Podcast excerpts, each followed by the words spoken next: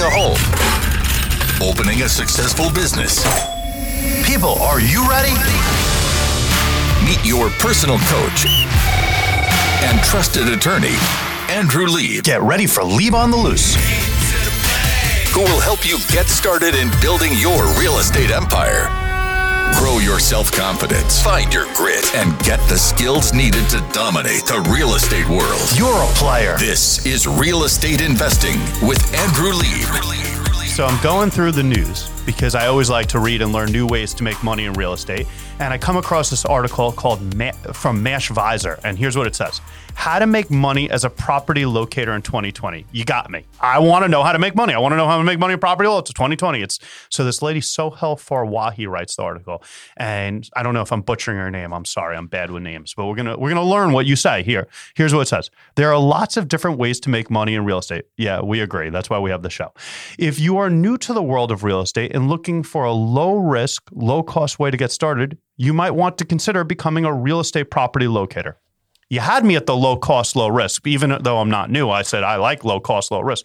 But Soho, what in God's earth is a real estate property locator? I've never heard this term before, and I've been around the block. So, Lauren, here's what's good. Andrew, do they also sell diet pills? like it sounds like a, a diet pill sales but lauren she she does a good thing. She gives us a bold that says uh, my question too what is a real estate property locator? So maybe she's a good writer but she got me to say exactly what her next line is.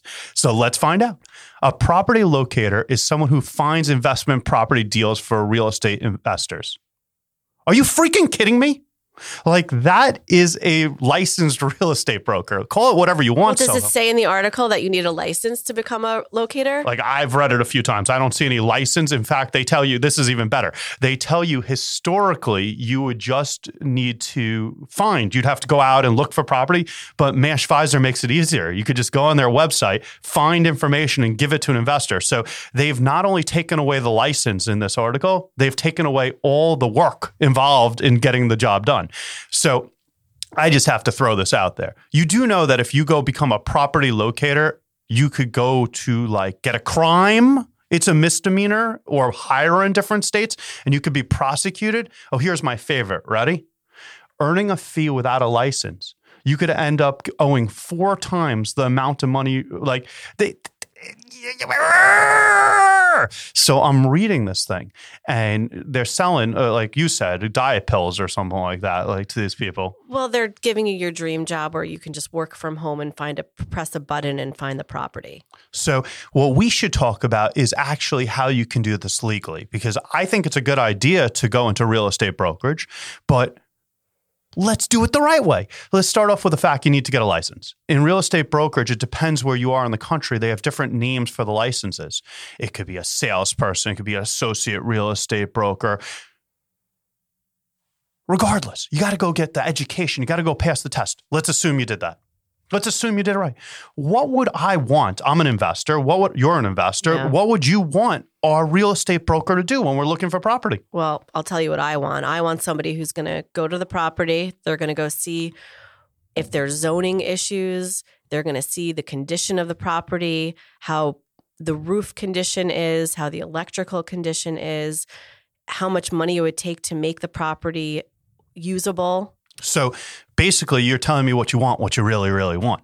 And so the end of the day is that you're saying, I don't just want someone to find the property. You have the internet. Like my favorite site, I'm addicted, LoopNet. Have you been on LoopNet? LoopNet is the best. You go, there's about eight or nine of these commercial sites, but if you go on LoopNet, you can find commercial property almost everywhere. Yeah, I like it because it breaks it down. If you're renting or if you're buying, you can see what the prices are. You can see where uh, the comps are. And a lot of people probably like MLS too, which is also a winner. I find the commercial side of MLS is more of the mom and pop properties, and I find the LoopNet is more the institutional or professional class of property. I like to look at them both, to be candid with you. And I think MLS has a really good feature when it comes to multifamily, which I'm interested in. So I check them both. But when you go on these properties, that's step one, not step 15. So first they find the properties and we were we were just looking at a property. I drove you to a property the other day, Lauren. I said to you, "You're like, where are we?" And I'm like, "Look, I like." And I thought you were about to jump across the steering wheel to kill me. Well, I asked you if you also had a bulldozer. Yeah, so we went to this property. It was in this downtown. I'll tell you why I was interested in it. They had a article that said they were going to get municipal sewage. And so I said to myself, if they get the right sewer systems and they're going to go do that, this property is going to be worth a lot more money. And it was ranked at about $750,000. We're not going to tell you the exact number. And then it also had five different units, mixed use, upstairs, downstairs. And so I pull up to the thing. And as you just said, It was scary. scary. And so the the siding was all rotted out. The roof looked like it was about to fall off. But it's scary to me because I'm not a contractor. Oh, well, obviously, like if you could knock it down and start again, but that even if you were a contractor, wouldn't that affect the numbers? Because now you're not buying a seven hundred and fifty thousand dollar property; you're buying a seven hundred and fifty thousand dollar property that you have to bulldoze and start again. And what you're saying, I guess, when you say a contractor, is your numbers are less expensive to do the construction, but you still got to pay for materials. Like uh, we were talking to your parents recently, and they said that they wanted to go put. They're buying a house, and they said the basement. It's about fifteen hundred square feet, and they go in the basement. They go, "How much do you think it's going to cost to renovate it?" And they, they, we were like, "I don't know, eighty thousand, a hundred thousand, and they go, "Why not 10? And what'd you say? Well, there's something called electric, and I don't know if you want plumbing. Let's just say you don't want any of that. You just want walls. Yeah, drywall. That's kind of about a floor? A floor. That's a winner. So people forget that even when there's a contractor involved, you still have to get the raw materials. And Yeah, and you also want to make sure that you can get in and out because there's these thing called codes in New York. well, not just New York, Lauren. Everywhere there's local laws. Like everywhere you go, it's not free for all with property. We're not going out to the Wild West. We're not packing up our bag and going for the gold rush. There's governments everywhere. And these governments have really specific goals of what you can do and you can't do at property. And it's not just what you can do, it's what you could build. Sometimes, have you ever noticed? I asked someone the other day, we have a, a office building with a flat roof. And I said to someone, why would they build office buildings with flat roofs? And this guy I know said to me, because a lot of communities have maximum height requirements. And if you were to do a curved roof, you're hitting the height without getting the square footage. Because you see, a lot of these communities have maximum height, density. They have. I was at a historic committee for a zoning issue once, and I'm sitting there, and this old lady is crying and crying. And she comes up because she was before me in this conference. And uh, they say, Miss, what are you doing here? And she goes, Well, you guys just gave me an order that says I have to rip off all the siding I just put on my house and you I have to replace it. And my husband died a year ago and I've used my last $15,000 to put up the siding. It was rotting out and I got this whole thing together. And they said, It's vinyl siding, right? And she said, Yeah, that's it's gonna last a long time. This is really good stuff. And you know what the committee said?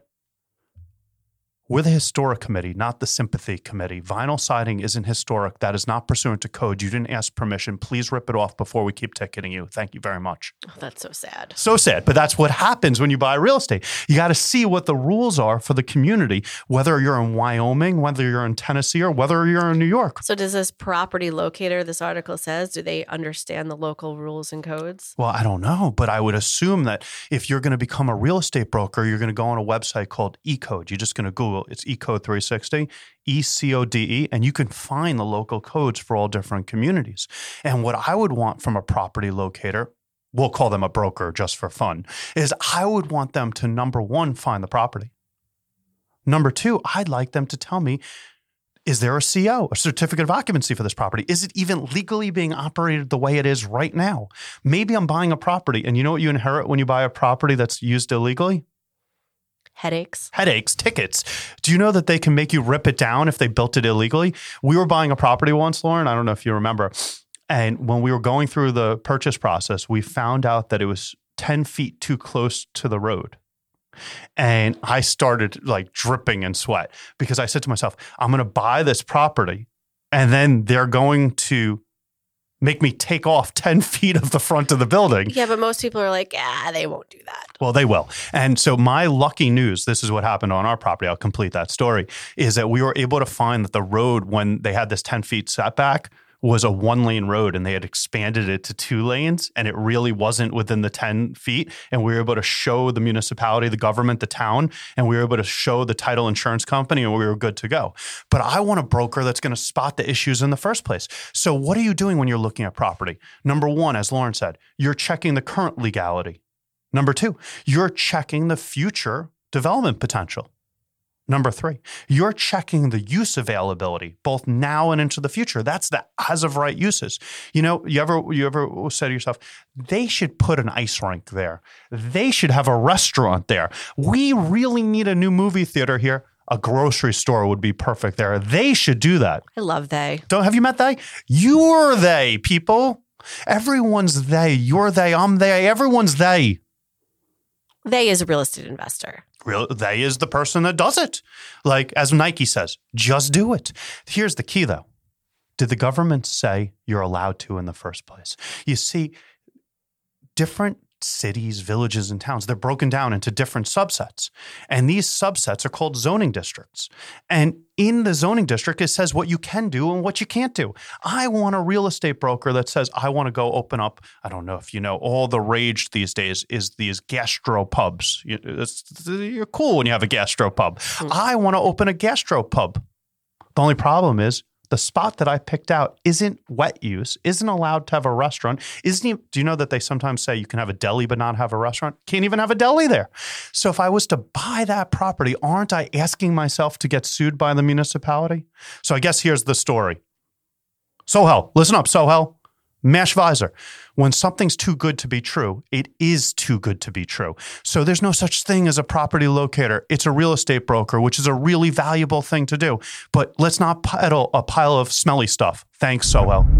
Have you ever dreamed of owning a rental property, flipping a home, opening a successful business? This is Real Estate Investing with Andrew Lieb.